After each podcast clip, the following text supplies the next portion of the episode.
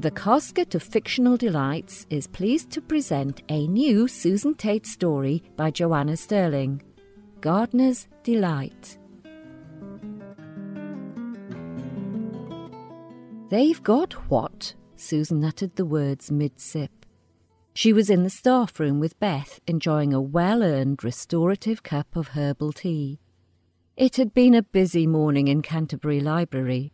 Eight toddlers for baby rhythm time. She was all for encouraging reading, but in this modern world of open plan, it was a deafening twenty minutes. Susan took another sip of her chamomile tea. Tell me again. It was all the talk down the allotment last night.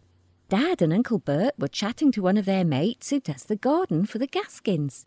Very particular, he says they are, especially about their lawns. He says they've installed a sprinkler system on a timer. It comes on every night whether it's needed or not. That's how they got it looking so green when everyone else's is like the outback. Beth took a large bite out of her Mars bar. Oh, how could they? There's the rest of us being told to conserve water. Susan put down her mug, got up from her chair, and began to pace around the small room. It's a wicked waste, just on a garden, I ask you.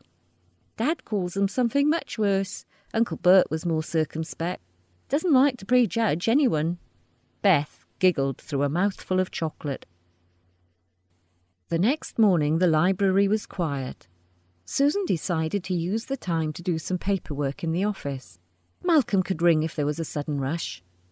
Most of the paperwork these days was done on the computer. The term paperwork, a throwback to a past era. The concept of a paperless office had never quite materialized. Neat piles of paper still covered at least half the desk. There was something soothing and methodical about sitting in the office away from the public. But by lunchtime, Susan decided she'd had enough solitude turned off the computer, and made her way to the main desk. A quiet morning? Susan asked. Bert came in. He's worried about this year's charity band concert and fete, Malcolm said. Malcolm played tenor horn in the Canterbury Concert Band. He left every Friday on the dot of 5.30. In all her time at the library, she didn't think he'd missed a rehearsal. We usually have it in the Dane John Gardens, but Bert's just found out they're having works done, and there are big diggers and holes and mess everywhere. Who wants to come and listen to a band in the middle of a building site? That's not going to be a fun afternoon out for people. The stall holders won't want to come, and the council will say it's a health and safety hazard, Malcolm said. So you've got to find somewhere else. But it's such short notice. How can we? We're going to have to cancel. It'll be the first year in our history we've cancelled, Malcolm said. There must be somewhere, surely. Susan was dismayed at Malcolm's defeatist attitude. Where was the British bulldog spirit? I don't think so. Bert tried the council and there being no help. So much for the big society. What about the cathedral grounds? Susan asked. Oh, they don't mind the band playing, but don't like the idea of all the stalls. Bert's at his wits' end. We'll have to cancel. Malcolm's sigh was audible across the library, and several regulars looked up. Suddenly he flicked her arm with his finger and thumb and raised his eyebrows in warning. She spun round on her heels a hundred and eighty degrees to face Mrs. Gaskin on the other side of the counter. The Gaskins had not lived in Canterbury long, but in that short time controversy had swirled around them. They'd bought a house on the outskirts of the city, and despite all the protestation from the doyens of the Canterbury elite, they had been allowed to rip it down and build an ultra modern house. To add to the insult, it was a German huff house. Susan's mother, who'd lived through the bombing of Canterbury during the Second World War, had made the comment, Well, there goes one of the few houses the Luftwaffe didn't flatten. Rumours abounded croquet lawns, terraces, ponds, and even a swimming pool, but few concrete facts were known. Good morning, can I help you? Susan asked, trying not to stare at the silk scarf casually draped around Mrs. Gaskin's neck. Was it a Dior or Chanel? She couldn't quite decide. And surely those weren't diamond studs. This was Canterbury, not Bond Street. Have you any books on gardening? Mrs. Gaskin asked, her eyes flickering between Malcolm and Susan. We have a small section. Let me show you. Susan led the way, Mrs. Gaskin following behind, the clop of her sandals echoing on the polished wood floor. Are you looking for anything in particular? Susan asked. They'd stopped at a short row of books. There aren't many, are there? No, not as many as there used to be. What exactly are you looking for? I would like to have some herbs. I was hoping to get some ideas. I've had a look through some magazines. I have the RHS herb book. It covers everything. It might be out of print, though. Are you a member of the RHS? Susan tilted her head slightly to the left and looked at Mrs. Gaskin. No, no, no. She ran a manicured finger along the line of books. I can't see anything here. It's all garden design, vegetables, and laying patios. Nothing on herbs. What was the name of the book mentioned? The RHS Herb Book. And with a flash of inspiration, Susan added, would you like to borrow my copy? I could bring it round, say this evening. That's kind. Six o'clock. Would that be all right? Fine, Susan thought fast. I'll have to leave a bit early, dash home, feed Charles Dickens, and if I pedal fast, I should be okay. Oh, God, I've not calculated changing or eating. I can go without eating, but I can't go to the Gaskins dressed in my work clothes. On second thoughts, could we say 6.30? I have to go home first and feed my cat, Charles Dickens. See you at 6.30 then. Do you know the address? Susan nodded.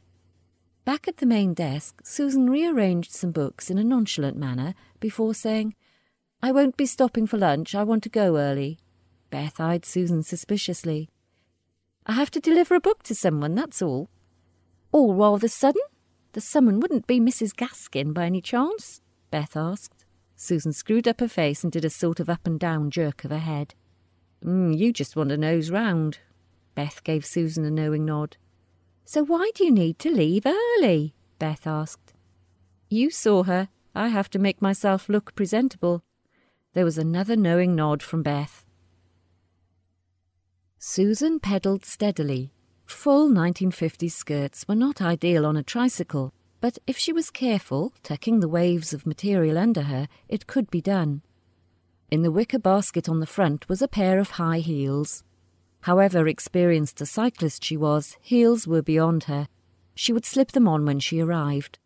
She pressed the buzzer by the gates, and they swung back, revealing a long gravel drive. A tricyclist's nightmare. She had no choice but to dismount and push. At the end, rising up, pane upon pane, was the house. A house whose walls were made of glass. For one brief moment, Susan wondered how you cleaned all these windows. But she soon dismissed this petty domestic thought as she gazed up in admiration of the sophistication of the building. It was a building more than house. Its dimensions three stories high, maybe even more. How did you tell which floor was which? Is my tricycle okay left here? she asked. Mrs. Gaskin looked at the tricycle, then at Susan. The two women were about the same age, same height and build, but that was where the similarities ended. Susan's penchant for vintage and colour contrasted to the designer labels and muted colours of Mrs. Gaskin. Yes, would you mind taking off your shoes? Donald wouldn't like the floor to be marked. Self consciously, Susan padded across the high gloss polished wood floor, aware that her sweaty bare feet stuck slightly with every step, wondering whether this was even allowed. Donald's on the terrace. Mrs. Gaskin slid back one of the plate glass walls with an ease that defied its size and weight. From the terrace were steps down to a lawn, the like of which Susan had only seen in pictures green, flat, and stripes, parallel to perfection. They were mesmerizing. They strobed as you looked at them. How do you manage to get them so straight? Susan couldn't help asking. Oh, practice, I think. Our gardener is very experienced. I'm Donald Gaskin. A tall man with grey eyes that looked at Susan intently held out his hand. It is most kind of you to loan Harriet your book. I hope she hasn't put you to any trouble. There he was again, looking at her with those grey eyes. Always happy to help a fellow. Susan wasn't sure whether she was helping a fellow gardener or woman. I just wanted a few pots, nothing too much, over there. Harriet Gaskin pointed to the far edge of the terrace. I have a lot of herbs in my garden. I use them in cooking. They're easy to grow from seed. You can start them off on a windowsill. Harriet Gaskin only slightly raised her eyebrows, and just the merest hint of a smile crept fractionally across her face before she replied. We don't have any windowsills in our Huff house. Susan looked at Harriet Gaskin, and in that instant realized that she might have a beautiful glass house, but she didn't have a home. Let me show you my garden. Without waiting for a reply, Donald Gaskin led the way down the steps onto the lawn. Susan felt as if she was trespassing as she took each step. Aware her heels might leave little puncture marks, and fearful she was going to be asked to take her shoes off again, Susan walked on tiptoe across the lawn. I like simplicity, clean lines, Donald Gaskin explained. They reached a wrought iron bridge on the other side, another larger lawn surrounded by trees providing shade and a backdrop to a sculpture collection. There was a leaping copper hare, an amorphous stone with a hole in the middle. Trying to be a Barbara Hepworth? Or was it the real thing, Susan wondered? A collection of stainless steel poles that swayed in the breeze, a figure with a pointy head standing in a boat. Are you interested in sculpture? Donald Gaskin asked. I so admire a craftsman who works with his hands to produce such beauty. Every time they stopped by one of the sculptures, Susan noticed Donald Gaskin's grey eyes looking at her, and every time they began walking again, he had moved a little closer, to the point where the folds of her skirt were brushing his trousers. Susan's ankles and calves were hurting, the continued tiptoeing was taking its toll, and so were those grey eyes. She was relieved when they had completed their circuit of the garden, which her mother would have called Nothing more than a glorified lawn. You have an elegant garden. Susan couldn't think of anything else to say. I planned it to complement the house. I think it's worthy of being listed in the best Canterbury Gardens Guide. Donald Gaskin looked at Susan, giving her the full measure of his grey eyes. They were back at the steps to the terrace. Ah, Harriet has brought some wine. Susan wondered how soon she could make her excuses to leave. She was finding Donald Gaskin's attentions intrusive. You've agreed to what? Malcolm's voice carried across the whole of the main library area. It was first thing the next morning before any of the public had arrived. I didn't agree anything. Donald offered the garden, Susan said. Oh, it's Donald now, is it? Beth butted in and gave Susan a nudge. I just mentioned the band needed somewhere for their charity concert, and they offered, Susan replied. You mean Donald offered? Beth retorted.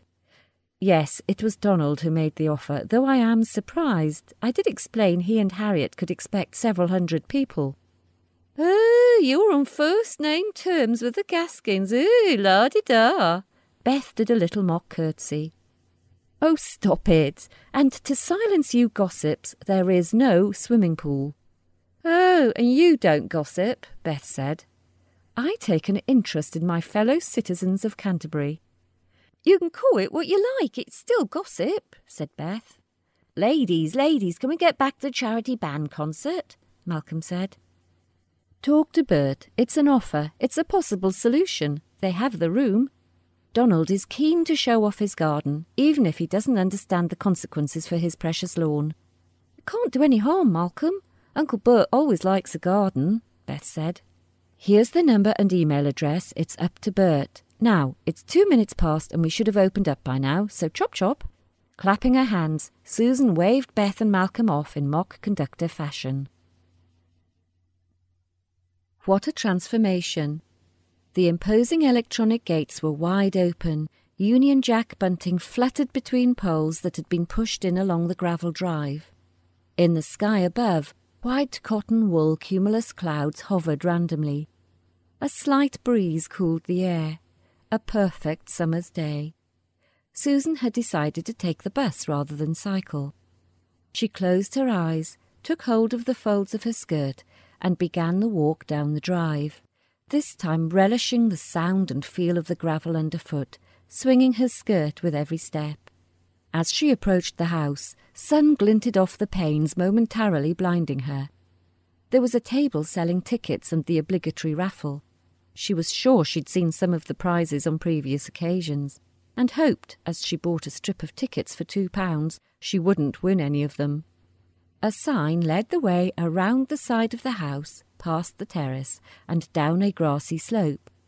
On one side of the lawn were stalls selling homemade jam, jewellery, cakes, cards, and garish knitted items. Susan wondered who it was actually bought these. The bridge between the two lawns had been adorned with more bunting, and on the lawn beyond the band was set up under the strict baton of their conductor. For as long as Susan could remember, he'd worn a red jacket to conduct. He was a large man and bounced up and down, so it was like watching a beach ball. She must ask Malcolm what it was like on the other side. Walking towards her were those piercing grey eyes.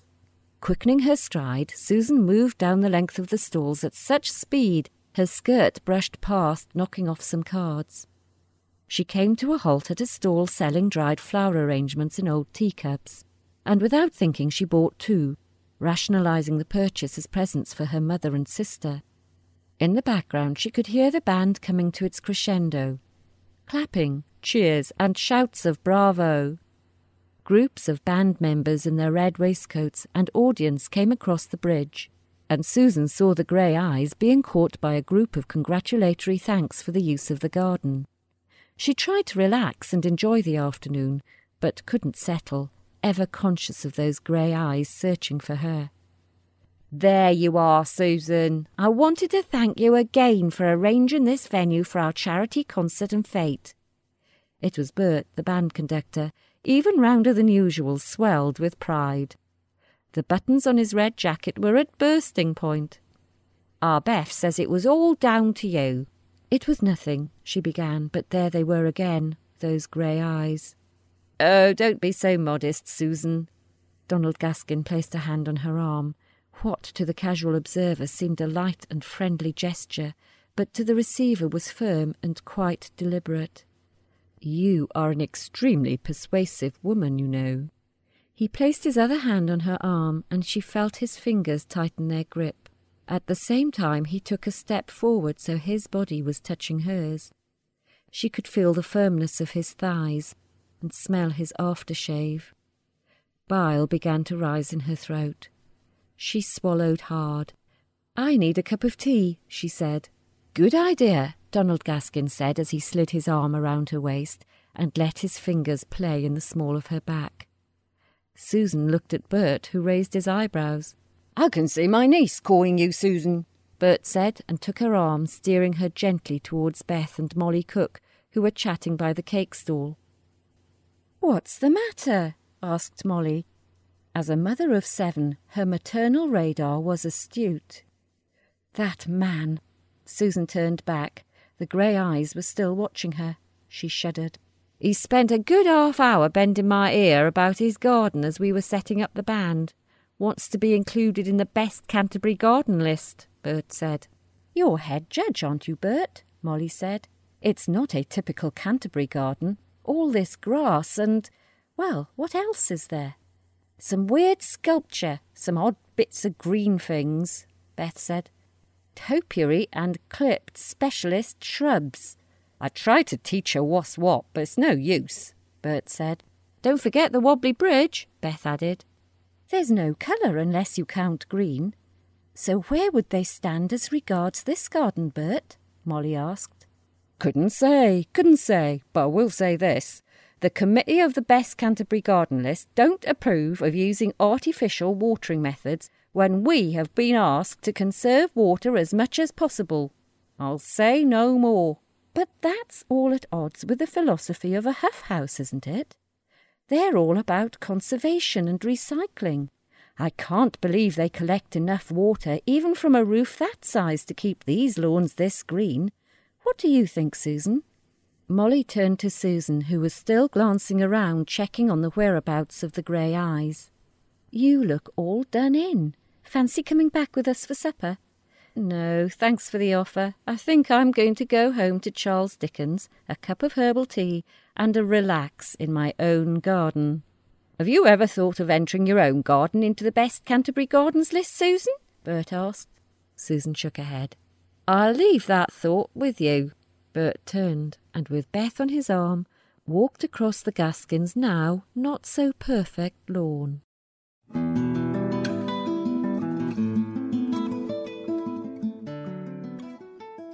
Gardener's Delight was written by Joanna Sterling and read by Menna Bonsells. Don't forget to download next month's storycast from the Casket of Fictional Delights at thecasket.co.uk, where you can find more short stories and flash fiction.